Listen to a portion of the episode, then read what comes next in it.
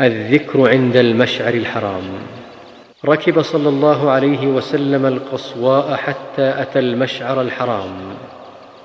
فاستقبل القبلة. فدعاه وكبره وهلله ووحده. فلم يزل واقفا حتى أسفر جدا.